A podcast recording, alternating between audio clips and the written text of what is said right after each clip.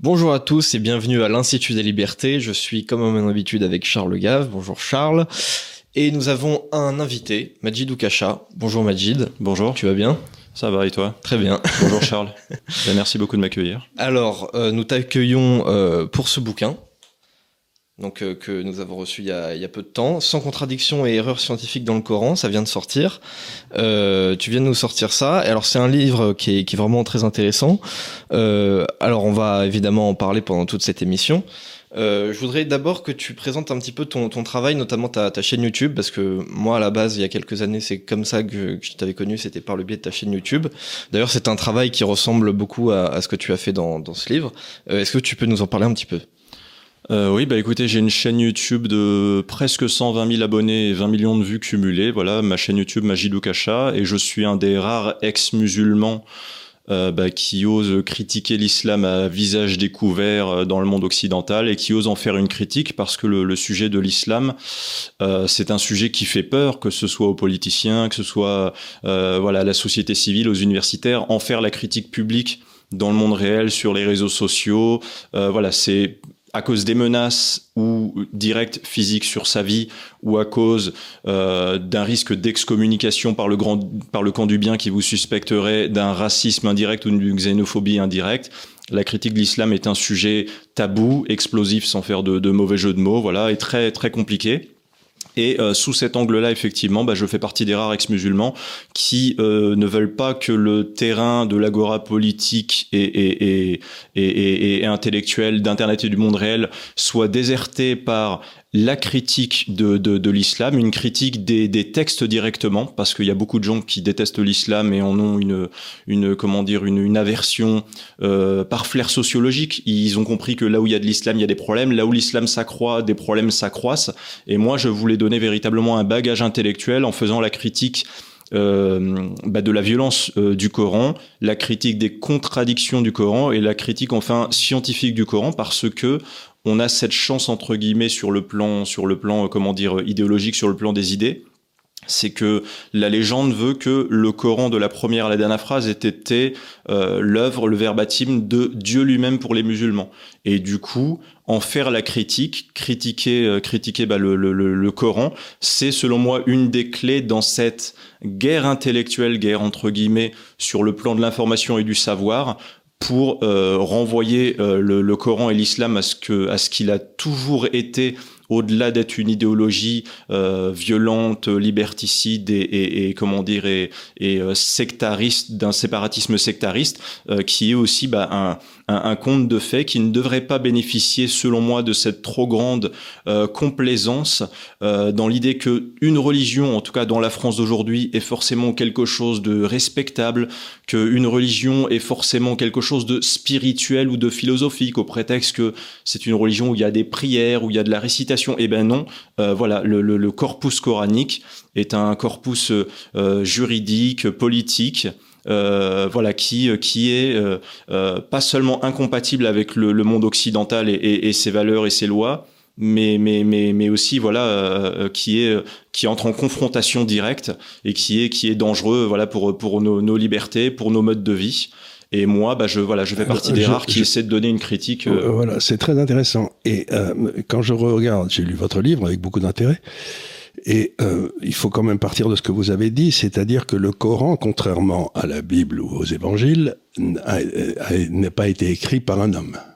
Hum, ça a officiellement, été, voilà. Officiellement, ça a été Selon le paradigme islamique, effectivement. Ça a été, c'est-à-dire que le Coran est incréé. Hum quand vous arriverez au paradis, vous trouverez le Coran, là, je sais pas, une espèce de gros bouquin en or qui, qui vous attend, etc. Donc, c'est, donc, quiconque discute le Coran, ou ce qu'il y a dans le Coran, discute la parole même de Dieu, et en tant que tel, est, sujet à punition.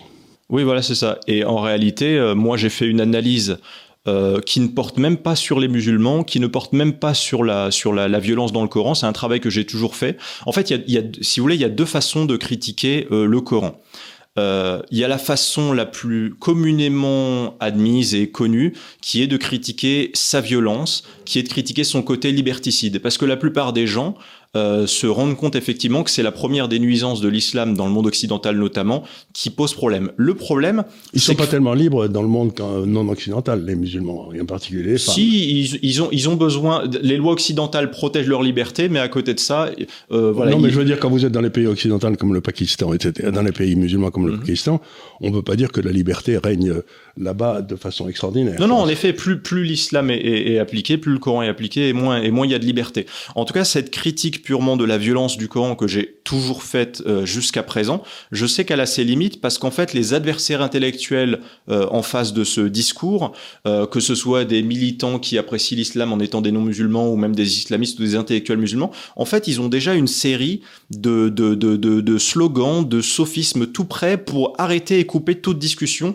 contre la violence dans le Coran. Par exemple, ils vont dire la violence que tu critiques dans le Coran n'est qu'une violence réactive en réaction de légitime défense. Ou alors, les méfaits de la violence de l'islam euh, qui peut y avoir dans le monde occidental, finalement, ne sont que le contre-coup d'abord de la violence occidentale dans le monde musulman. Et du coup, c'est vrai que c'est euh, difficile de, de voilà de, de, de, pouvoir faire cet angle. Par contre, moi j'ai fait un livre qui ne parle absolument pas de la violence. 98 des 100 erreurs et, contra et 100 contradictions et erreurs scientifiques que j'ai trouvées dans le Coran sont une critique froide qui ne porte pas sur les musulmans, qui est dépassionnée. Il n'y a pas de jeu de mots. C'est une encyclopédie. Je me suis amusé à lister les plus grandes erreurs possibles, euh, que ce soit des erreurs narratives, des erreurs scientifiques, des erreurs historiques. Si vous voulez, je peux vous donner ou des erreurs de calcul. Oui, exactement. Ou des erreurs de calcul. Je, intéressant. Ce livre s'appelle 100 contradictions contradictions et erreurs scientifiques dans le Coran.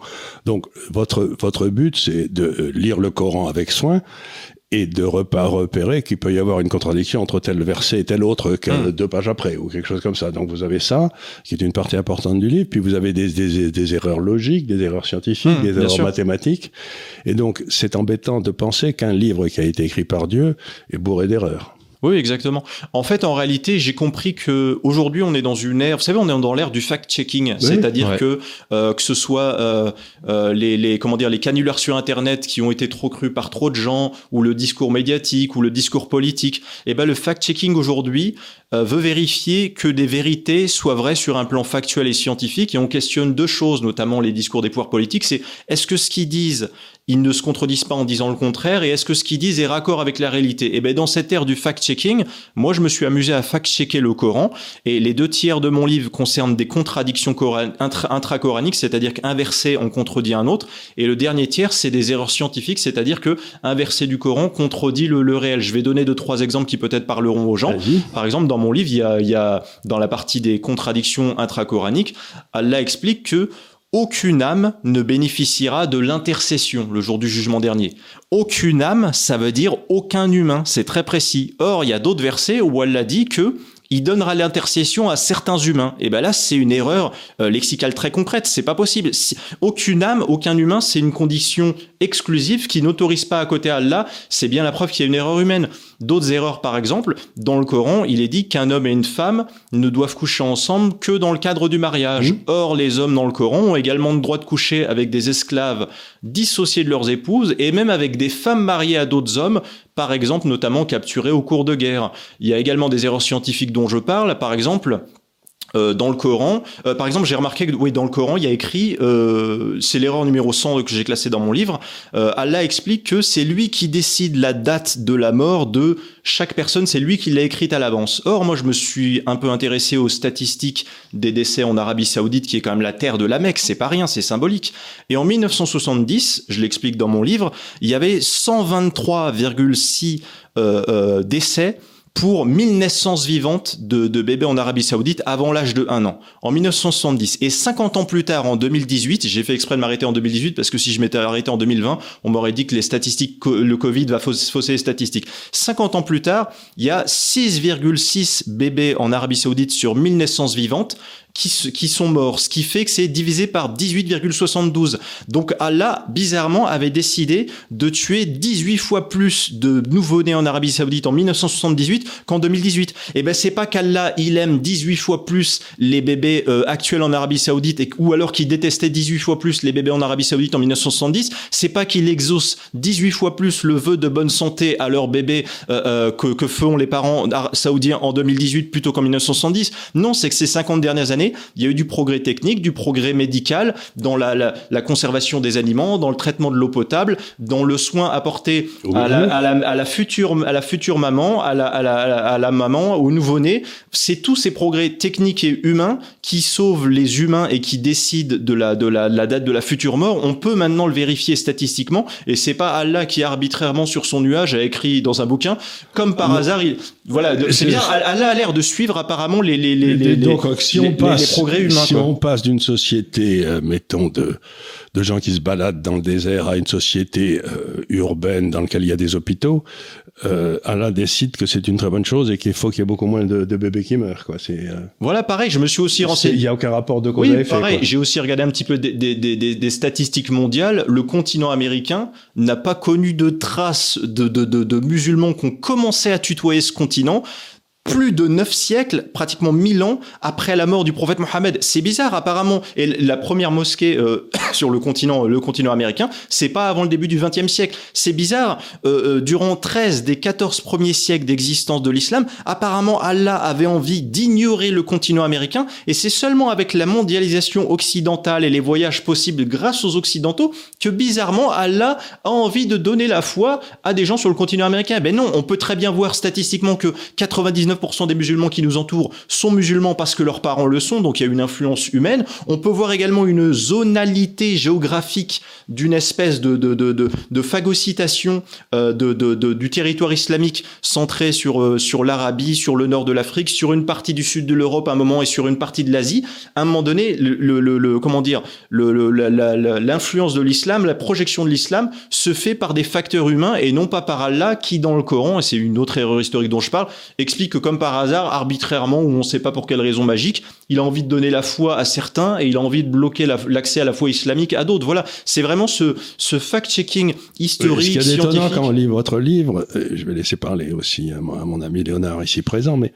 ce qui est étonnant quand on lit votre livre, c'est de voir à quel point, dans le fond, il n'y a pas de libre arbitre dans le, dans le Coran. Oui, c'est extrêmement intéressant ça. Ouais. Il n'y a pas de libre arbitre, c'est-à-dire que euh, c'était un vieux débat à l'intérieur du christianisme, quelle est la dose de libre arbitre, etc. Et ce qui est très étonnant, c'est que ben, dans le fond, euh, c'est Allah qui décide souverainement si vous êtes sauvé ou pas. Quoi. Ça, fait partie d'une des, contradictions que j'ai soulignées effectivement. Euh, Allah qui explique, qui donne la foi qui il veut, qui l'égare qui il veut parmi les humains, qui l'empêche des gens de, croire en l'islam en ayant verrouillé leur cœur et, euh, et leurs oreilles. D'ailleurs, c'est aussi également une critique que je fais par rapport à cette histoire de cœur, puisque euh, dans le Coran, il y a l'idée de la croyance d'un cœur qui serait le, comment dire le, centre psychologique et l'équivalent de notre cerveau humain. Mais voilà, c'est Allah qui décide de tout ça, et à côté, il responsabilise les humains dans l'au-delà en leur mettant un jugement dernier euh, euh, qui est basé sur la récompense de la foi et la punition de la non-foi à l'égard de l'islam. Or, c'est lui, ça fait partie effectivement. C'est lui qui a déterminé si vous alliez y croire ou voilà, pas. il y a une contradiction claire entre le destin d'Allah et notre capacité de libre arbitre. Et il peut pas punir des gens qui, qui ne croient pas en l'islam alors que lui-même est responsable de, de, la non-croyance. Non Exactement. C'est tout à fait curieux, ça. C'est un. Exactement. Un, c'est un, on a eu ce débat avec dans la religion chrétienne aussi, avec Luther, avec tout ça. Ça a été un des vieux débats.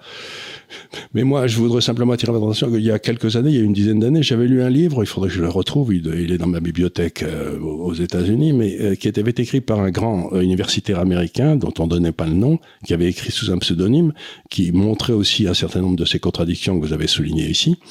Et c'était très étonnant parce que l'éditeur vous disait tranquillement, on n'a pas donné son nom, ni où il enseigne, ni qui il est, etc., parce que ce serait dangereux pour lui. Hum physiquement. Bien sûr. C'est-à-dire que quand même c'est curieux qu'on puisse euh, défendre un livre. Je ne pense pas une seconde que, que Dieu ait peur de,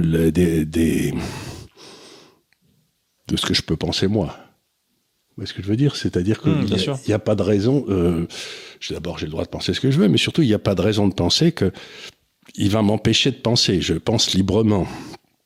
Donc, quelque part, il y a une espèce de contradiction formelle entre ce qui est, ce qu'est le Coran et ce, qui est, ce, ce, que sont nos sociétés, qui sont fondées sur chacun pense ce qu'il veut, et puis les, mauvaises hmm. idées sont chassés par les bonnes et puis Bien en, sûr. en voiture Simone quoi c'est ça et eh ben, dans notre dans notre dans notre époque d'aujourd'hui où malheureusement on ne fait plus trop d'hierarchie entre les valeurs et les idées et où dans nos sociétés libérales les islamistes peuvent faire progresser l'islam parce que dans une société où une idéologie dangereuse et liberticide fait régner la terreur et fait peur à tout le monde cette idéologie peut prospérer. C'est pour ça que je me fais vraiment un point d'honneur. on l'a vu avec le nazisme si vous voulez. C'est à partir du moment où vous êtes prêt à tuer pour défendre vos idées euh, quand la majorité se et qu'une minorité euh, voilà agissante a un projet un projet politique pour cette majorité ce genre d'idéologie progresse. Et moi, c'est pour ça que je me fais vraiment un point d'honneur à faire partie des rares voix, parce que vous allez sur Internet aujourd'hui, que ce soit sur YouTube, que ce soit sur TikTok, les musulmans sont partout, les imams sont partout, ils encadrent, euh, voilà, ils, ont des, ils ont des cours théologiques tout prêts pour, pour vendre l'islam, pour en faire la promotion. Et je fais partie des rares euh, ex-musulmans ou des rares personnes qui ont un angle critique euh, sur l'islam. Et je, me fais un point d'honneur, voilà, à faire exister cette, cette pensée. Et d'ailleurs, mon livre, d'ailleurs, dans l'absolu, c'est pas forcément une critique du Coran, c'est surtout des constats, des constats froids. Pourquoi mes constats seraient pris pour, pour, des, pour, des, pour des critiques dans l'absolu? C'est une réalité, mais parce que vous avez, euh, je crois que votre problème, c'est que vous avez décidé de rentrer dans le Coran pour essayer de montrer que euh, euh, il y a des critiques qui sont pas possibles. Enfin, il y a des contradictions qui sont pas possibles. Mmh, bien sûr. Et donc, déjà, donc votre intention est coupable. Sans doute, sans doute. Après, moi, je. Pour, le, pour, un, pour un vrai musulman. Oui, bien sûr. Après, moi, ce que j'ai voulu surtout, c'est que mon travail euh, puisse euh, en fait, les musulmans devraient voir en mon travail non pas une offense, mais, mais un challenge après tout. Si mhm. vous êtes si sûr, si vous êtes si sûr de la perfection du Coran, si vous êtes si sûr qu'il ne, ne contient pas de contradictions ou d'erreurs scientifiques, vous devriez le lire dans une approche de curiosité critique. Euh, je pense même que mon livre serait utile pour les jeunes générations parce que les jeunes Français d'aujourd'hui, vous savez, on parle beaucoup de phénomènes de conversion par mode. Euh, les jeunes Français d'aujourd'hui, entre TikTok où 90% de ce que vous allez entendre sur l'islam dans TikTok c'est pour en dire du bien. Idem sur sur YouTube. À l'école, qui n'est pas le lieu de la critique de l'islam, euh, de toute façon, la critique de l'islam sera inexistante et au pire, les profs devront présenter ça sous un angle euh, le plus le plus complaisant possible pour éviter euh, pour éviter voilà l'idée du moindre conflit ou de la moindre critique entre leurs parents à la maison qui sont pas voilà qui sont pas au fait des textes islamiques. À quel moment les jeunes générations d'aujourd'hui peuvent, euh, comment dire, euh, entendre parler déjà d'un point de vue critique sur l'islam, parce que l'islam actuel bénéficie déjà de son statut euh, de religion minoritaire dans le monde occidental, ce qui fait que les, les gens qui promeuvent l'islam peuvent se victimiser.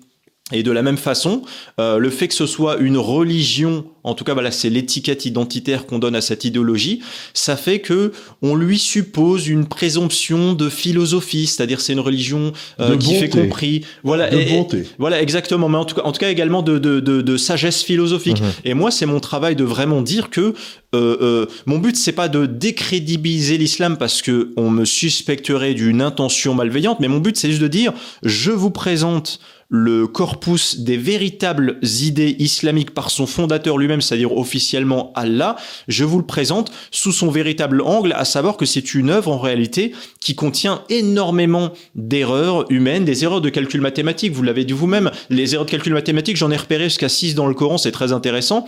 Euh, le, la sourate 4 dans le Coran, par exemple, dans la sourate 4, Allah propose des calculs mathématiques aux gens lorsque des gens sont décédés pour se répartir l'héritage de quelqu'un. Et par exemple, pour un défunt, Allah dit par exemple euh, bah, que de tête, il dit si un défunt a eu plus de deux filles, il doit donner deux tiers de son héritage, il doit donner un sixième de son héritage à son père, un sixième à sa mère et un huitième à sa, à sa veuve, voilà, à son épouse. Mais quand on fait le calcul de tout ça sur le même dénominateur, on se rend compte qu'Allah demande de répartir 27 24e d'héritage. Ce n'est pas possible. Or, les mathématiques, c'est binaire. Soit c'est vrai, soit c'est faux. Vous pouvez pas sortir plus de d'héritage, 27 24e. Clairement, il y a un problème. J'ai trouvé jusqu'à 6 erreurs mathématiques dans le Coran. d'autres paye de son vivant euh, l'héritage du... Bah, c'est un, peu compliqué, mais jusqu'à 6 erreurs mathématiques, c'est trop en fait pour une œuvre divine parfaite. Oui, ou alors euh, Allah n'aime pas les mathématiques. Ou alors on admet on admet, même si mon, mon, livre ne fait pas une critique historique, on admet que de la façon dont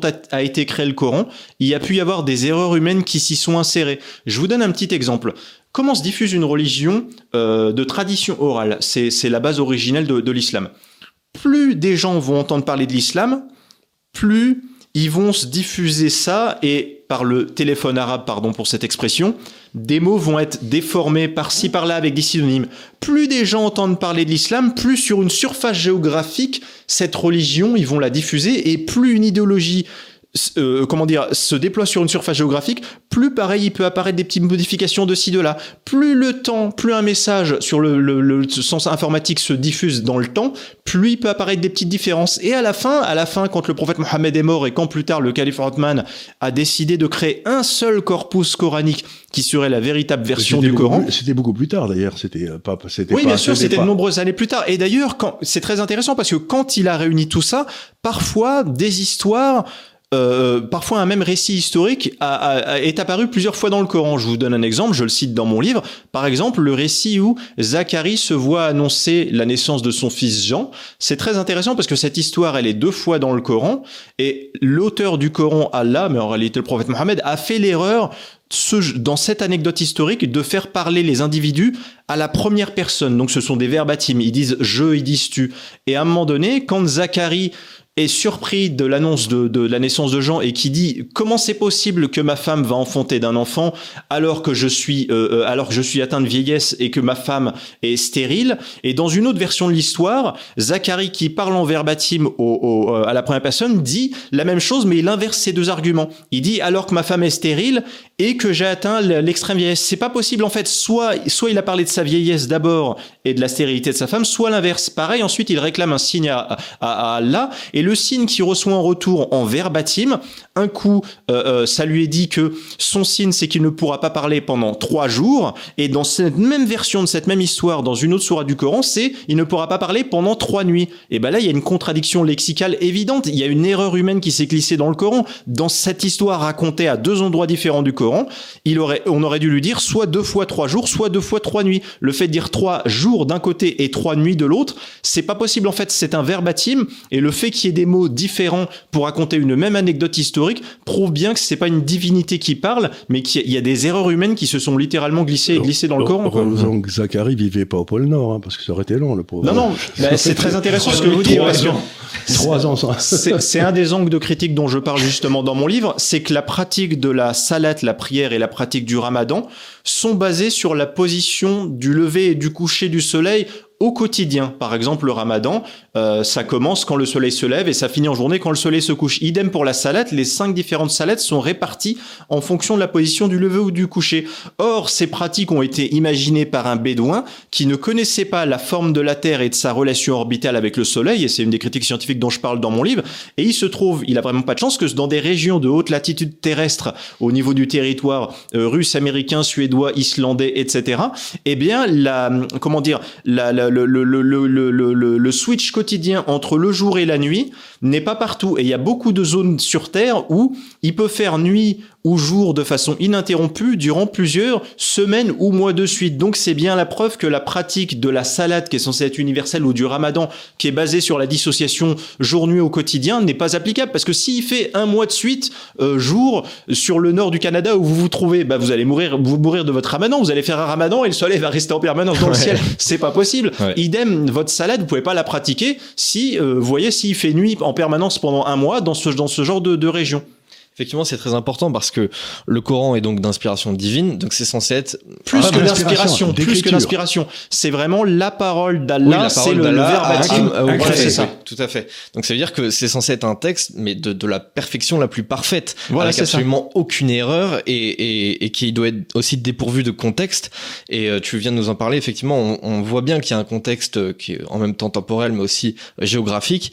Or, euh, Dieu n'est ni euh, à un endroit donné, ni à un moment donné il est partout euh, euh, au, même moment, et, donc euh, ça veut dire que c'est parfaitement contradictoire, effectivement, avec l'application de, d'un texte religieux dont on voit très bien qu'il a été fait pour des bédouins du Moyen Âge en fait. Voilà, et moi j'essaie de faire une étude la plus la plus froide possible. Ni je ne parle des musulmans, ni je ne me moque, ni je ne fais de l'humour, ni je ne fais de jeu de mots. Mais mon but c'est de démontrer tellement de contradictions. Quoi qu'ait dit le Coran, il a, dans beaucoup de sujets, il a dit exactement le contraire. Beaucoup de faits coraniques, euh, comme le fait de dire par exemple que les pierres tombent par peur d'Allah, c'est complètement idiot. Si vous mettez des pierres euh, dans un laboratoire scientifique parasismique, vous les filmez 10 ans de suite, 24 heures sur 24, aucune ne va tomber par peur d'Allah. Bizarrement, les pierres ne tombent entre guillemets par peur d'Allah que si elles sont au bord d'une falaise et qu'il y a une tornade ou que s'il y a une activité sismique à un moment donné, toutes ces erreurs scientifiques, toutes ces absurdités scientifiques, c'est le l'angle que j'essaie de proposer aux gens. J'essaie de dire,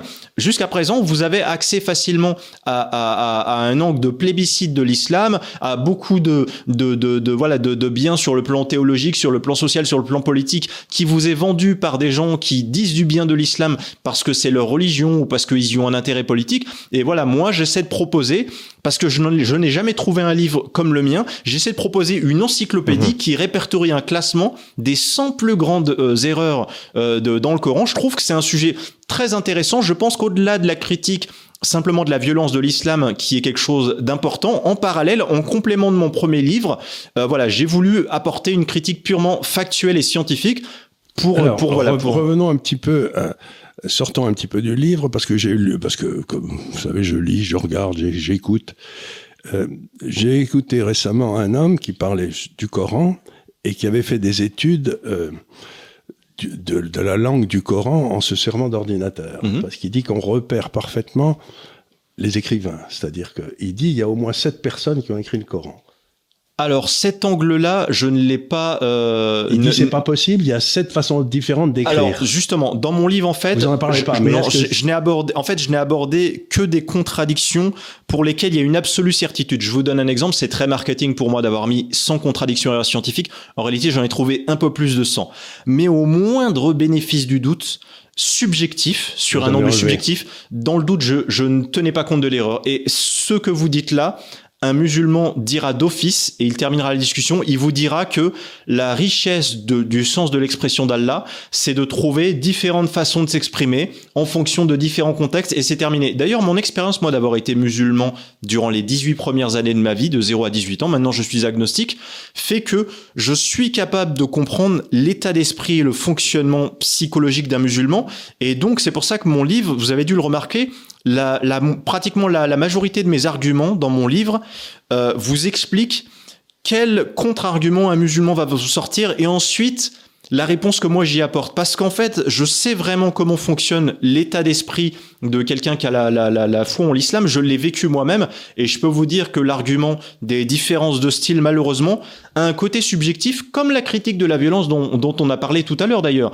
Euh, c'est une critique assez subjective, mais l'avantage de la critique, qui, qui, est vraiment juste ma spécialité un petit peu philosophique que j'essaie de mettre dans son livre, qui est purement l'analyse le, factuelle et, et scientifique, c'est que j'essaie de démontrer des erreurs qui sont binaires et les plus voilà les plus incontestables les plus incontestables. On revient à mon exemple de tout à l'heure. Euh, c'est une condition exclusive quand Allah dit dans le Coran dans un verset que euh, euh, le, le, comment dire le aucune âme aucune âme ça veut dire aucun humain peu importe que ce que croyons ou non aucune âme ne bénéficiera de l'intercession c'est concret, ça veut dire aucun. Il ne peut pas dire ensuite ailleurs dans le Coran que certains humains bénéficieront de l'intercession. Quand il dit dans le Coran, je cite une autre erreur, ici il dit nul, personne, il dit à quatre reprises dans le Coran, personne ne portera le fardeau d'autrui. Au jour de la résurrection, voilà, personne ne portera le fardeau d'autrui. C'est une condition exclusive. Personne, ça veut dire aucun humain.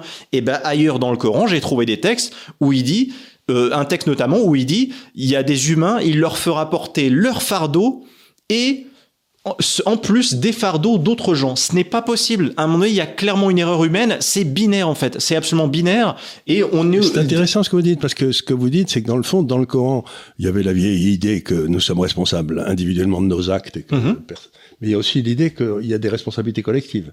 Et alors ça, c'est embêtant, ça. Moi, je, je, pense, je pense que le... Parce que ça, c'est très embêtant. La responsabilité collective, c'est, c'est un, c'est un dérapage juridique qui devient affreux. Je, pense que le, le, le, comment dire, le Coran, par son auteur officiel, le prophète Mohammed, par l'esprit humain singulier ou pluriel qu'il l'a créé, qu'il l'a enrichi en tout cas, en réalité, c'est un esprit politique qui l'a créé et selon des circonstances, il avait un discours. Quand il y avait un discours... Selon qu'il était à la ou à Médine Voilà, c'est ça. Et quand, quand, quand, il y avait un discours pour éventuellement rallier des gens autour de lui d'autres religions, eh ben, il y avait un discours adapté pour ça dans le Coran. Et quand ultérieurement, il était dans une optique euh, euh, purement de confrontation avec euh, avec les avec les, les non musulmans, avec tous ceux qui font pas partie de, de, de, sa religion. Il y avait un discours pour ça. Et je pense que dans cette dans cette cette optique là, effectivement, on retrouve euh, voilà, on, on retrouve. On retrouve... Est-ce que c'est contradiction? Parce qu'on dit qu'il y a deux Corans, il y a celui où il était méchant et puis il y a celui où il était battu en quelque sorte, il était très tolérant, et puis celui où il était il était vainqueur, il était beaucoup moins tolérant. Alors, est-ce que ces contradictions viennent pas de ces deux périodes? Alors, malheureusement, même dans les rares parties de mon livre où j'aborde un petit peu ces aspects d'intolérance envers les non-musulmans, je peux prouver à chaque fois que le sens des propos du Coran euh, euh, qui est le plus proche de nous temporellement, qui est sa version euh, dogmatique finale, qui est clairement la guerre et, et la diabolisation des, des non-musulmans, c'est celle qui triomphe sur le plan sur le plan dogmatique, sur le plan scripturaire et, et, et terrasse sur le plan lexical et syntaxique tout texte avant à l'origine de, de l'islam. Oui, oui, complètement. Et de toute façon, euh, moi, j'ai vraiment fait en sorte. En fait, j'essaie d'être vraiment le plus, le plus, le plus malin possible dans mon livre. Mais euh, comme je vous l'ai dit, vraiment, toute critique un petit peu subjective sur de l'historicité, ça ne m'intéresse pas. Moi, je suis vraiment dans la philosophie très concrète. Je dis simplement aux gens, euh, voilà, on a l'avantage entre guillemets que le paradigme islamique veuille que le Coran de la première à la dernière phrase ce soit Dieu lui-même qui s'exprime, c'est complètement anormal que pour quelqu'un qui veuille l'étudier avec un angle euh, philosophique, avec un angle intellectuel, plein de, dans plein de sujets, quoi qu'ait dit Allah, Allah a dit exactement le contraire. Et on peut vérifier ça au-delà de la religion dans la politique d'aujourd'hui. Des politiciens qui s'amusent à dire absolument tout et son contraire et qui vous vendent des choses qui sont le contraire. Oui, voilà, c'est ça. En même temps, je veux dire. Voilà, ou, des, ou, des, politiciens qui s'amusent à dire des choses qui ne se vérifient pas dans la réalité. Par exemple, ils vous disent, euh, bah, y a, la société française est de plus en plus apaisée, il y a de moins en moins de criminalité, alors que statistiquement, on peut prouver le contraire. Ben voilà, moi, moi, pour moi, je considère que l'esprit politicien qui a créé le Coran, officiellement Allah, officieusement des, officieusement pardon des humains, euh, bah, s'inscrit dans, dans, dans, dans alors, je vais, je vais vous poser une question qui a rien à voir avec tout ce qu'on fait là, mais parce qu'il y a un truc qui me tracasse. Vous savez qu'il y a eu un livre qui s'appelait Les versets sataniques et qui ont été. Euh, qu'est-ce que c'était Est-ce que vous vous souvenez de ce que c'était cette histoire ou pas les versets sataniques? Parce que c'était un moment où il avait l'air de dire qu'il y avait plus qu'un plus qu'un dieu, quoi. C'était euh, je sais pas si vous savez, c'est le bouquin de, comment il s'appelle, Saddam Rushdie, qui vient d'avoir le prix Nobel de littérature d'ailleurs. Oui, alors malheureusement, je n'ai pas pu en parler dans mon livre, mais effectivement. Euh, Parce que là, ça m'a toujours troublé, cette histoire des versets sataniques, c'est un drôle de alors, truc. ça, c'est pas, c'est pas, c'est pas dans ma pas le sujet, hein, c'est oui, pas le sujet. Bien sûr. Mais, parce que vous avez l'air d'un bon spécialiste de la chose, je vous pose la question. En, gros, dans, dans l'islam au départ, quand le prophète Mohammed euh, tâtonnait, tâtonner dans, dans, dans, dans, sa façon de présenter, sa façon de présenter sa religion qui devait lui donner euh, euh, bah, beaucoup de privilèges. Le fait d'être un, un, chef politique, euh, non élu démocratiquement, le fait plus tard de piocher dans des butins de guerre, le fait d'avoir un harem de multiples femmes. on a le triptyque politique, femme, richesse excusez-moi, mais il m'a pas semblé que ce soit le triptyque du sage prophète désintéressé. Et eh ben euh, voilà, quand quand il a tenté euh, de, de, de pouvoir rallier des gens à sa cause autour de lui, il a essayé effectivement de euh, se mettre dans la poche des polythéistes avant de revenir un petit peu dessus et de de se fixer d'un point de vue dogmatique. Et je voudrais dire d'ailleurs que le, le dans le dans le Coran, je reconnais cette chose. J'en ai parlé dans une de mes vidéos sur ma chaîne YouTube. Euh, même si c'était des gens du passé, euh, l'esprit humain qui a créé le Coran, il y a une, il y a une intelligence machiavélique que vous n'imaginez pas. Euh, l'esprit humain qui a créé le Coran a vraiment réponse à tout sur le plan rhétorique pour couper court à absolument toute critique. Il y a un côté, ça me fascine un petit peu quelque part, vraiment. Ça me, ça me fascine. Et c'est pour ça qu'il est séduisant. Non, non, ce que je veux dire en tout cas, c'est que c'est pour ça que c'est une idéologie aujourd'hui qui est très dure à combattre parce que machiavéliquement, elle est capable de retenir ses membres en ayant vraiment réponse à tout. Ça n'a l'air de rien, mais par exemple, si vous êtes un salarié dans une entreprise et que vous, vous travaillez pour, enfin, vous signez votre contrat de travail, votre patron vous dit, je te verse un salaire à la fin du mois, et à la fin du mois, vous allez pouvoir vérifier si le salaire vous a été versé ou non. Tandis que le prophète Mohammed fait signer, entre guillemets, un contrat aux musulmans, et il dit le patron te payera dans l'au-delà après la mort. Or, personne ne peut témoigner après la mort de savoir si c'est vrai ou faux. Oui, vous en connaissez beaucoup qui voudraient travailler pour moi comme ça, je les paierai après la mort. je demande, hein, si vous en connaissez, surtout vous les adressez, hein, ça paraît vachement bien. Bah, je, je sais Léonard. Moi, le truc, c'est que j'ai besoin d'argent avant, quoi. bah, vous dites ça, mais finalement. comme il est intéressé, ce garçon. finalement, on peut aussi euh, travailler pour, euh, pour. Vous savez, moi, ce que je fais dans mon travail actuel, euh, on, peut on peut travailler, on a besoin de vivre, on a besoin de gagner sa vie, mais à côté de ça, eh ben euh, voilà, moi ce que je fais, je fais aussi ça pour essayer de défendre la France. Euh, je trouve ça anormal que l'islam prenne de plus en plus de place dans la dans la dans la société française. dans l'actualité, vous quand vous étiez plus jeune, pardon de vous renvoyer à une génération d'avant, mais l'islam c'était un sujet ethnologique. Aujourd'hui, l'islam c'est l'islam à la plage avec le burkini, l'islam à l'école, l'islam dans le sport, l'islam dans les rues, l'islam dans la politique, l'islam dans les publicités, l'islam dans l'actualité tragique. je suis né en Syrie, alors je connais. Hein. Mais c'est pour vous dire qu'aujourd'hui, l'islam a pris tellement de place et l'islam n'a jamais aussi fait aussi peur dans nos sociétés occidentales où malheureusement, euh, pour des raisons électorales, nos politiciens, même les plus à droite, ont peur de, de, de critiquer l'islam ou alors ils essaient de le critiquer de façon le plus indirecte possible. Je vous donne même un, un petit exemple. Je m'étais fait cette réflexion l'autre fois.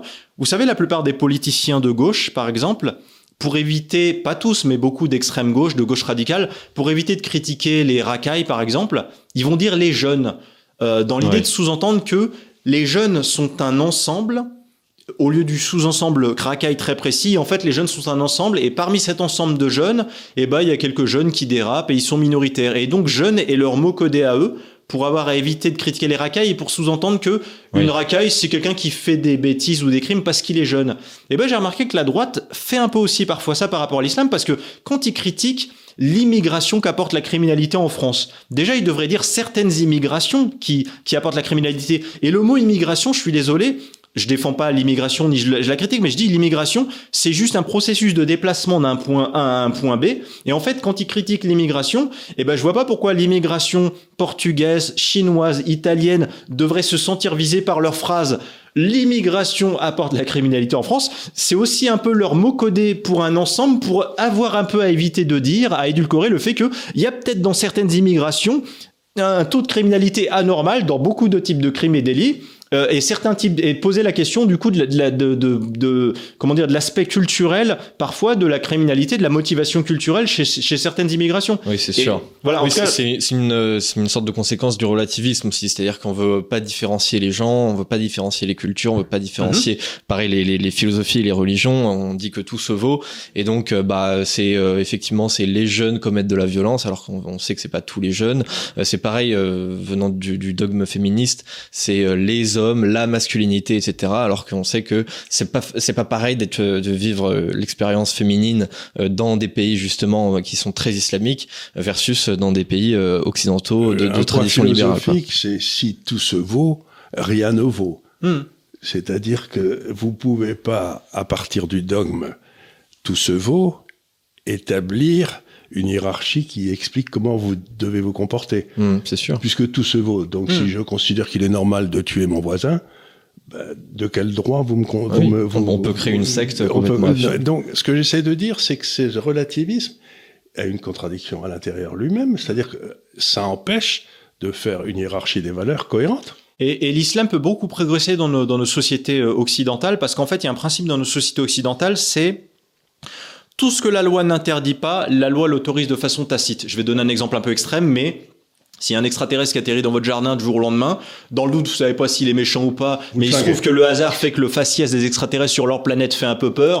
Euh, vous l'égorgez, vous le tuez. Et eh ben, il y a pas trop de jurisprudence. Est-ce que tuer, tuer cette personne, euh, enfin tuer cet extraterrestre, est-ce qu'on considère que c'est pas tuer euh, une espèce de nuisible, une espèce de gros insecte, etc. Mais ce que je veux dire, c'est tout ce qui n'est pas interdit et autorisé. Et du coup, l'islam arrive à progresser dans nos sociétés où en fait, ils ont un peu une visibilité sur les règles du jeu et euh, euh, ils peuvent facilement contourner nos lois. Je vous donne un exemple, les fameux débats actuellement sur euh, sur euh, sur la baya. La baya, est-ce qu'on considère que c'est un vêtement islamique ou pas? Le voile.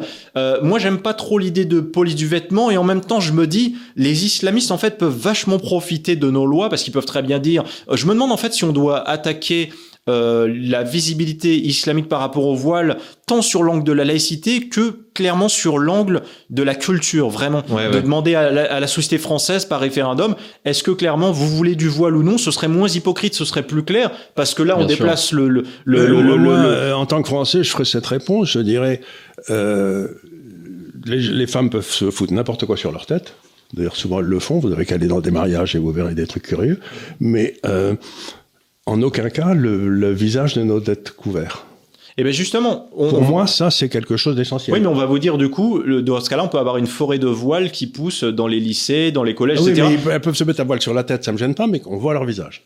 D'accord, mais admettons une chose, admettons que demain, euh, toutes les musulmanes ont bien compris, il y a une coercition claire et un empêchement de leur faire porter des voiles dans tous les lycées, et que toutes les musulmanes se coalisent et portent tout un bonnet qui cache leurs cheveux, et elles font même exprès de mettre un bonnet de couleur verte, pour être sûr qu'on ait bien compris que ce soit l'islam. Ça revient au même, on a des femmes euh, qui s'identifient à, l'islam qu'on le veuille ou non. Leur point commun, c'est l'islam. En fait, c'est facilement contournable. En fait, j'ai l'impression les lois françaises. C'est pour ça qu'il faut pas faire des lois. Il faut pas faire des lois qui soient euh, facilement contournables, si hmm. vous voulez. C'est-à-dire que le visage de la femme doit être vu. Point barre.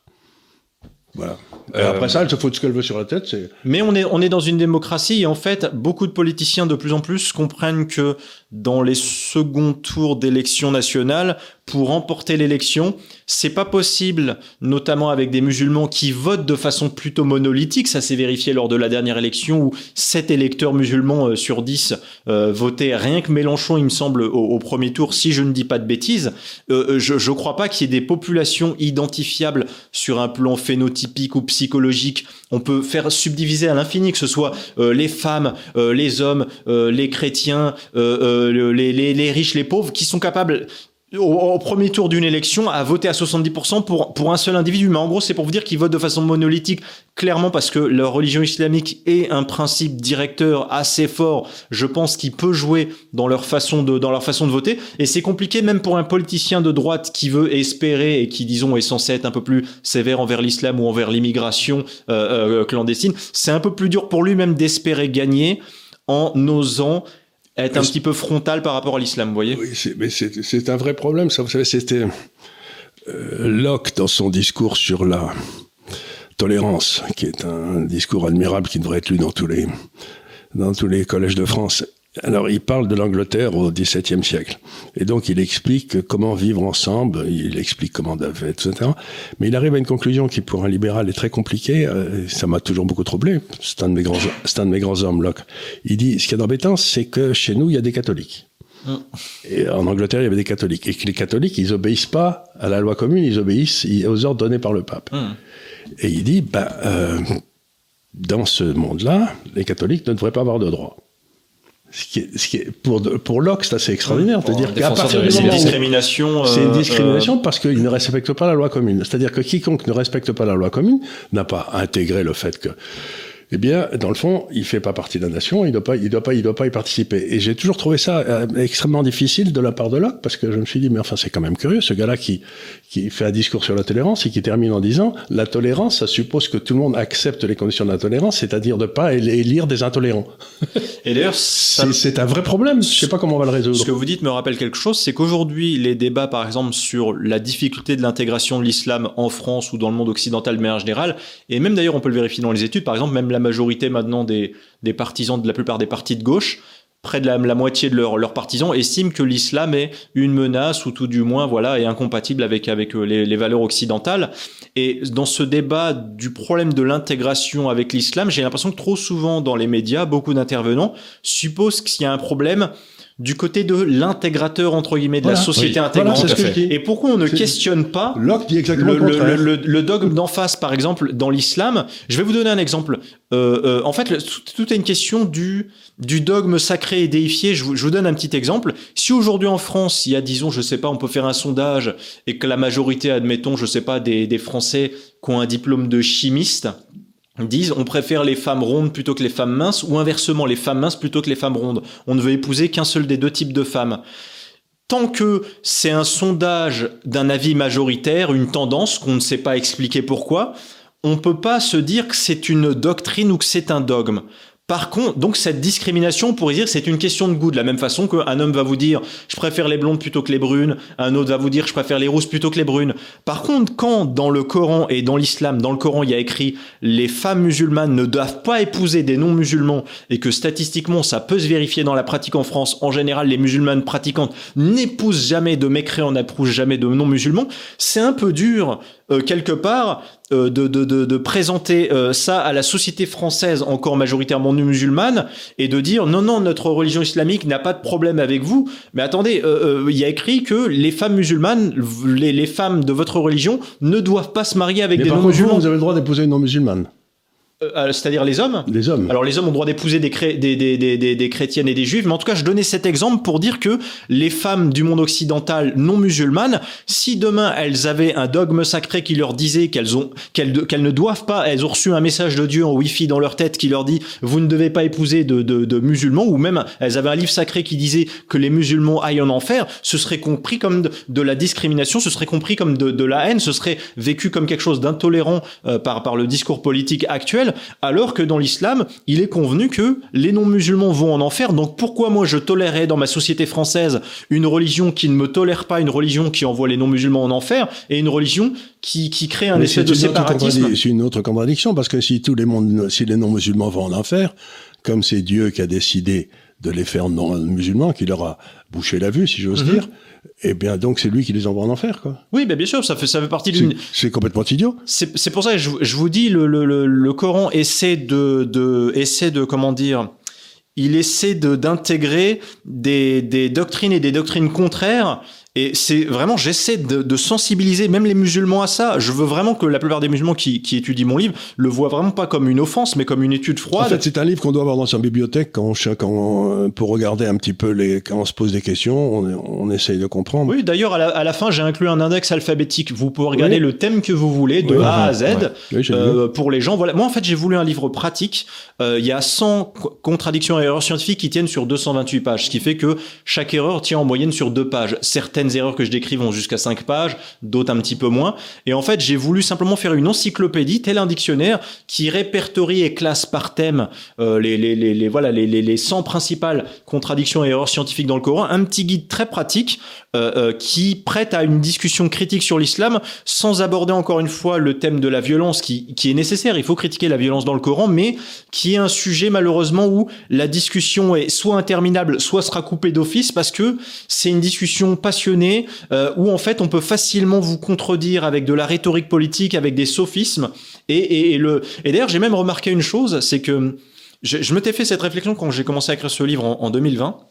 La plupart des musulmans euh, à qui j'explique par exemple euh, ou à qui le discours critique essaie d'expliquer que le Coran est dangereux et que le Coran diabolise les non-musulmans et envoie les non-musulmans en enfer, je comprends pourquoi ça ne les sensibilise pas forcément, même si ce sont des musulmans pacifiques, en majorité, parce qu'en fait, beaucoup d'eux se disent, mais il est bizarre, ce gars-là, il est en train de me dire que je devrais me détourner de l'islam ou avoir un regard critique sur l'islam parce qu'Allah dans le Coran dit qu'il faut faire la guerre aux non-musulmans et qu'il envoie les non-musulmans en enfer pour l'éternité dans l'au-delà.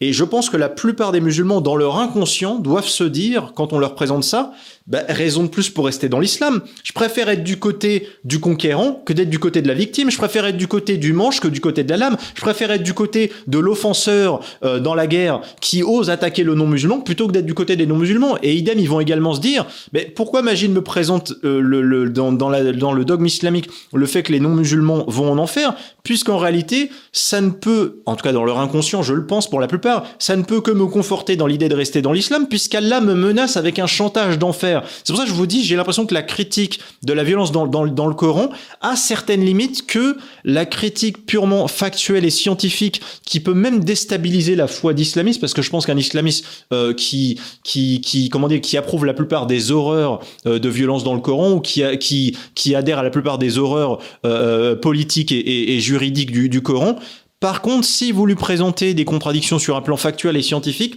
c'est un peu plus binaire, c'est un peu plus concret. Voilà, j'ai voulu une vous, philosophie. Vous pouvez le prouver. Voilà, c'est ça. C'est pour ça du subjectif, c'est de l'objectif. C'est ça. C'est pour ça que j'aime bien ta méthode parce que en fait, effectivement, on retrouve beaucoup sur nos plateaux télé. On l'a eu notamment euh, pas mal dans les années 2015, etc. avec les attentats.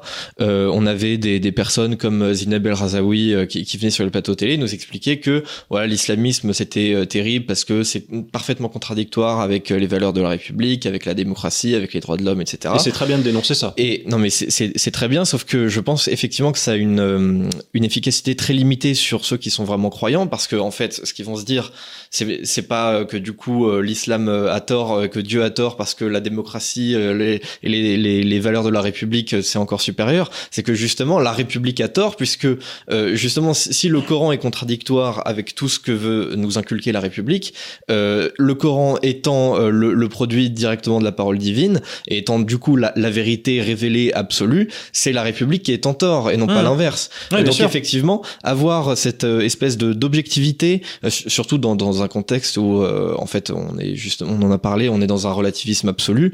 effectivement, ça, ça, mène ça mène au fait de dire, bah regardez, je ne mets pas le, Coran au-dessus ou en dessous de, de, telle ou telle valeur, de tel ou tel dogme, etc. Je, je mets juste en fait en en, à côté euh, plusieurs, euh, plusieurs euh, passages du Coran qui sont parfaitement contradictoires entre eux ou avec la science. Et effectivement, je pense que c'est la méthode qui permet de remettre le plus facilement en question le dogme chez les musulmans. Euh, effectivement, le, le, la question de, de, des valeurs de la République, de la laïcité, etc. Il y a un caractère subjectif à un débat là-dessus. Tout à fait. De la même manière que la violence, euh, beaucoup pourraient vous dire, euh, mais faire la guerre, c'est quelque chose d'universel. Oui, les Occidentaux ont fait la guerre ces dernières années dans beaucoup de continents. Euh, voilà, il y, a, un caractère subjectif à ce genre de débat, tandis que euh, un débat dépassionné purement sur le caractère euh, factuel, sur le caractère scientifique du Coran, je pense que c'est un angle qui peut permettre de euh, je vais pas dire influencer, même si effectivement mon travail peut aider à influencer, mais en tout cas, je veux proposer au grand public euh, un nom qui n'est pas si courant en littérature. Je l'ai pas vu tant que ça dans la littérature critique contre l'islam la plupart du temps. On a beaucoup de livres. Euh, euh, et d'ailleurs aussi, c'est quelque chose que j'ai essayé de faire dans, ce livre et, je vous remercie d'avoir essayé d'apprécier ça sa juste valeur dans mon livre. J'ai voulu un livre qui ne soit ni euh, de l'ésotérisme philosophique, un petit peu un petit peu évanescent, ni au contraire un livre trop académique au sens rigide et procédurier. J'ai voulu un livre accessible au grand public parce que là où jusqu'au début des années 2000, il n'y avait pas Internet pour démocratiser le fait que les gens, les citoyens se entre eux sans l'intermédiation du média. Euh, euh, euh, et là où la critique de l'islam était un petit peu confidentielle, aujourd'hui, dans une France où plus que jamais l'islam, tout le monde en entend parler partout dans, tous les corps sociaux possibles, et eh ben la, voilà, la population aujourd'hui a un besoin d'entendre et d'intellectualiser peut-être une forme d'antipathie qu'ils peuvent avoir, ne serait-ce que par flair sociologique envers l'islam. Moi, je dis aux gens, j'essaie de vous donner un bagage et des raisons intellectuelles de d'avoir des exigences critiques sur le plan des valeurs et sur le plan intellectuel à l'égard de l'islam, parce que si vous n'avez pas ça, vous allez vous contenter dans des discussions avec le gens de dire ah mais j'en ai marre de l'islam, l'islam c'est trop omniprésent. Ça ne va pas très haut en fait, vous voyez. Et moi j'essaie de dire aux gens, voilà, j'essaie de vous donner un bagage, un bagage très précis de de raisons intellectuelles et objectives de remporter le, le, débat des idées. Euh. Ça m'amuse parce que moi, il y a une vingtaine d'années, j'avais écrit un livre qui s'appelait Un libéral nommé Jésus. Et moi, j'étais pas du tout un livre sur, sur Jésus. C'était un livre où, dans le fond, je suis économiste, j'ai étudié le, les évangiles à la recherche d'erreurs économiques. ce que vous avez fait, vous avez cherché des erreurs. Mmh. Et quand vous allez dans la Bible, ou dans le Coran d'ailleurs, vous trouvez un nombre d'âneries économiques qui dépasse l'entendement. C'est-à-dire, il y en a toutes les pages, quoi. C'est, et ce qu'il y a d'extraordinaire, c'est que dans les paroles du Christ, il n'y a pas une erreur économique. C'est, toujours, hmm. euh, c'est, c'est tout à fait extraordinaire. Si vous voulez, la théorie de la valeur marginale, vous la trouvez dans les évangiles. Enfin bref. Donc j'ai fait ce livre en disant, écoutez, en tant qu'économiste, je suis quand même bluffé parce que le mec, il avait tout compris. Il n'a pas fait une erreur. Et par contre, les commentaires qui ont été faits sur cette, eux, ils font plein d'erreurs. Par exemple, l'interdiction des taux d'intérêt par Saint Paul. Bon, ben, le Christ, il avait une parabole où il disait, ben, il aurait mieux fait de laisser ça il aurait mieux fait de laisser son talent à la banque, donc toucher des intérêts. Donc, on voit bien. Et donc vous vous rendez compte que dans les évangiles, quand vous regardez ça, moi j'ai fait exactement la même démarche que vous en cherchant les erreurs, je ne les ai pas trouvées. Mais vous, vous les avez trouvées. donc il y a quelque chose de curieux. Mais euh, voilà, c'est simplement, c'est pour ça que ce livre est intéressant, c'est que vous, avez, êtes parti de la même démarche intellectuelle d'essayer de mettre un texte sacré au, crible de ce que nous savons aujourd'hui. Moi, j'ai pris ma spécialité qui est l'économie. Vous, vous avez été chercher plus loin, la science en général et tout, mais, mais vous, vous trouvez des erreurs. Oui, bien sûr. Ce qui est quand même, ce qui est quand même embêtant. Bien sûr, d'un livre dont l'auteur officiel du point de vue islamique est censé être un dieu euh, véridique qui ni ne se trompe ni ne ment et du coup, voilà, c'est anormal effectivement qu'on trouve toutes ces erreurs. Et moi, j'essaie de donner euh, voilà des explications euh, pour expliciter ces contradictions et erreurs scientifiques, et aussi de pousser la réflexion sur le fait que derrière cette erreur, en réalité, il y a une histoire anthropique euh, de, de, clairement de, de, de, ce Coran, du corpus coranique que nous avons aujourd'hui, et des erreurs humaines s'y sont glissées. En réalité, un esprit singulier au pluriel a créé le Coran. Et d'ailleurs, on devrait juger un arbre à ses fruits, vous voyez, pour reprendre une phrase biblique, il me semble. Et à un moment donné, euh, l'islam théorique que je dénonce, et même l'islam théorique que j'ai aussi dénoncé à travers ma chaîne YouTube dans ses critiques ou dans la critique de la violence, se vérifie aussi dans la pratique, dans le monde réel. Et je dis simplement aux musulmans, c'est bizarre, mais si vous admettez qu'il y a un problème avec l'islam théorique du Coran et qu'il y a aussi euh, des problèmes qui se vérifient dans la pratique dans le monde musulman, quelque part, voilà, c'est un petit peu bizarre que, que, votre euh, euh, Dieu unique Allah, qui voudrait faire triompher l'islam, à ce point donne une aussi mauvaise image de, de, l'islam. C'est curieux. Alors, on va terminer parce que ça va faire une heure qu'on parle, on parle, on parle, et puis finalement les gens vont vont trouver. Mais moi je trouve pas. Moi je trouve que c'est passionnant, mais c'est pas ça la question. je vais vous poser une question personnelle pour conclure. De quoi vivez-vous? Parce que ça doit pas être facile d'être un d'être quelqu'un qui essaye de dénoncer l'islam dans la France d'aujourd'hui. Alors, je suis écrivain et youtubeur. Euh, donc, euh, bah, je vis tout simplement de mes vidéos, de mon activité de vidéo. Et euh, j'ai d'ailleurs euh, une, une, une, page Tipeee où des gens peuvent faire des dons de 1 euro par-ci par-là. Voilà, vous savez, c'est le modèle, c'est le modèle économique d'Internet, c'est-à-dire que nous, on n'a pas de subvention de l'État, on n'a pas de, de redevance. Vous enseignez pas à l'université, j'imagine, parce que euh, non, non, bah, bah, bah évidemment que par rapport à mon travail qui est, qui est risqué, bah, je me contente de faire euh, soit bah, je, je vends mes, mes livres, voilà, ce livre-là et d'autres livres que je vends avant. Si vous voulez aider quelqu'un, donc et, et, ma, et ma chaîne YouTube, ma chaîne YouTube également. Euh, et, voilà. Et je vous remercie encore une fois pour, pour votre invitation. Je suis également beaucoup vos, vos vidéos dès que j'en dès que j'en ai l'occasion. Et je vous remercie d'avoir prêté attention à, à mon travail. C'est essentiel parce que, si vous voulez, le, but de l'Institut de liberté, c'est de favoriser le débat. Hum, bien sûr. Notre idée, c'est que les gens puissent se parler. C'est ce que disait, je crois, Montaigne. Il faut que les, les esprits se frottent les uns aux autres. Hum. C'est une, ça me paraît une excellente et la, et la pluralité des points de vue, c'est aussi un moyen de trouver la, la, la, la vérité. On n'arrivera jamais à la vérité, mais on peut se rapprocher en discutant entre gens de bonne compagnie et de bonne Bien sûr. Et donc, ce que vous faites, c'est que vous essayez de vous rapprocher de la vérité, ce qui est le but de tout être humain finalement. Donc je suis vraiment, je suis vraiment content de vous avoir reçu. Bah merci beaucoup. D'ailleurs, je rappelle, euh, enfin, j'apprends aux auditeurs que le, le, nom de notre émission euh, du jeudi, euh, le délit d'opinion, en fait, c'est Majid qui, qui l'a trouvé. Voilà. J'ai travaillé dans le marketing quelques années et j'adore les jeux de mots. J'en place tout le temps dans, dans beaucoup de mes, mes travaux, eh pas ben, du tout dans ce livre-là, mais voilà. Un jour, j'ai vu que par hasard sur Twitter, vous cherchiez des noms et je vous ai trouvé. Eh ben, il est très bien. il, est très bien. bien oui, tout à il est vraiment bien. Il va très bien. Donc je renvoie le daily euh, d'opinion. Prononcez-le bien pour que les gens qui ne connaissent pas l'émission comprennent. Oui, voilà. Euh, donc je renvoie évidemment tous nos auditeurs vers ton bouquin. Je dois dire que je vous passerai le lien Amazon que vous pourrez retrouver sur la vidéo YouTube euh. aussi. je dois dire que alors il est vraiment facile à lire. Il est euh, assez accessible, assez euh, assez bien mis en page. Euh, avec, et on peut le lire par étapes. Oui, voilà, c'est ça. on peut prendre un chapitre et puis le lire et puis en avant. J'ai vraiment essayé de répondre à une, une demande des gens. Si j'avais fait un format essai, c'est difficile de couper la lecture, de le reprendre plus tard. Là, vous commencez par le thème que vous voulez, le thème des erreurs narratives, le thème des erreurs mathématiques, le thème des erreurs logiques, le thème des erreurs historiques, le thème des erreurs scientifiques. Vous, pouvez à la fin, avec un index alphabétique, prendre le terme que vous voulez, des, une erreur sur le thème des anges, sur le thème d'Abraham, sur le thème de la Mecque. Et voilà, le, le, le, j'ai voulu un livre le plus, le plus simple et accessible possible. Je vous remercie de l'avoir, d'avoir apprécié à sa juste valeur par rapport à. Merci infiniment. Hein. Bah, merci beaucoup. Merci de votre invitation à tous les deux. Euh, grand, grand, plaisir. J'incite encore une fois les gens aussi à s'abonner euh, à la chaîne de Magine, mais aussi à la nôtre. Hein. Bah, voilà, faut, faut, pas oublier. Faut pas ça non plus. Nous, on arrive, on se rapproche de 270 000. On, je sais pas pourquoi on voudrait atteindre 300 000. Mais je sais pas pourquoi. Mais bah, à chaque fois, c'est, c'est l'objectif. Hein, et quand on sera à 300 000, on sera pas content. Ça dépend de la viralité des vidéos. ensuite, ensuite, on irait, il faudra aller à 400 000, puis à 14 millions, quoi. Voilà.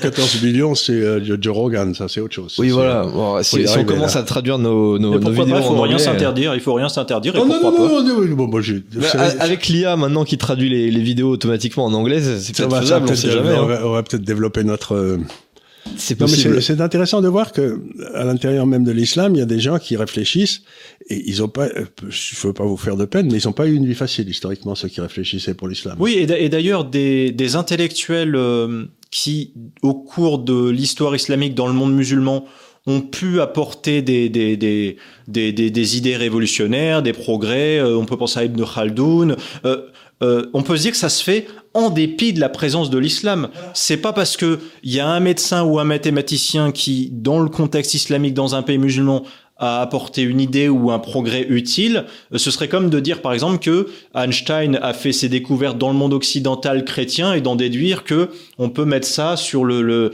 euh, sur le, le, compte du, du, du, christianisme ou qu'un intellectuel euh, juif euh, dans un pays dans un voilà en, en, en, Israël aurait apporté une même actuellement aurait apporté quelque chose de positif sur le plan technologique ou une découverte scientifique.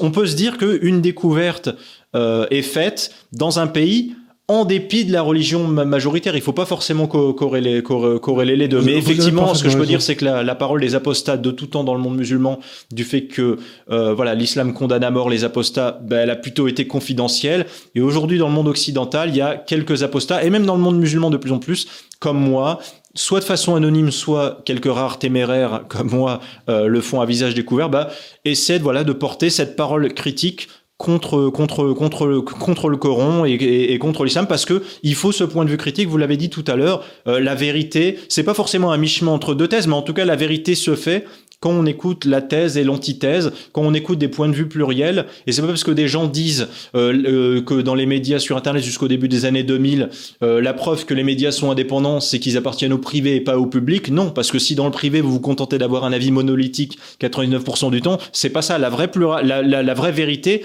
elle se fait par la pluralité des idées dans ces médias. Qui ne vient que de l'indépendance financière de chacun qui défend ses idées. En tout cas, c'est pour dire, on peut, il faut pas, il faut pas euh, dire que des médias qui sont qui appartiennent au, au secteur privé sont plus euh, libres et diffusent un petit peu plus de vérité qu'une parole d'État. C'est pas ça la question. La question c'est est-ce que est-ce que dans un média on a une pluralité d'opinions sur des sujets ou est-ce que c'est monolithique autour de la table quoi? Alors vous le distribuez comment? Vous le distribuez par la Il est vendu sur Amazon, sur Amazon, ou sur mon site internet. Euh, mais sur Amazon, je vais vous donner le lien Amazon Bien comme sûr, ça vous pourrez le partager. On le mettra dans la description. C'est un, un, un, livre qu'il faut avoir dans sa bibliothèque. On a des discussions, ce qu'on a souvent maintenant de nos jours, sur la religion musulmane parce que ça permet d'aller vers des trucs totalement objectifs. Mmh. Ouais, c'est, voilà, je pense que c'est un angle complémentaire à la critique de, de, euh, de, de, la violence dans le Coran. Je pense que c'est voilà, un angle complémentaire que, que j'ai essayé moi d'apporter. Merci infiniment. Merci beaucoup à tous ceux qui nous ont écoutés. Je rappelle encore une fois que ces émissions elles sont disponibles aussi en format podcast sur Deezer et sur Spotify. Je vous remercie encore pour votre attention. Je vous dis à très bientôt pour une autre émission sur l'Institut des libertés. Merci beaucoup.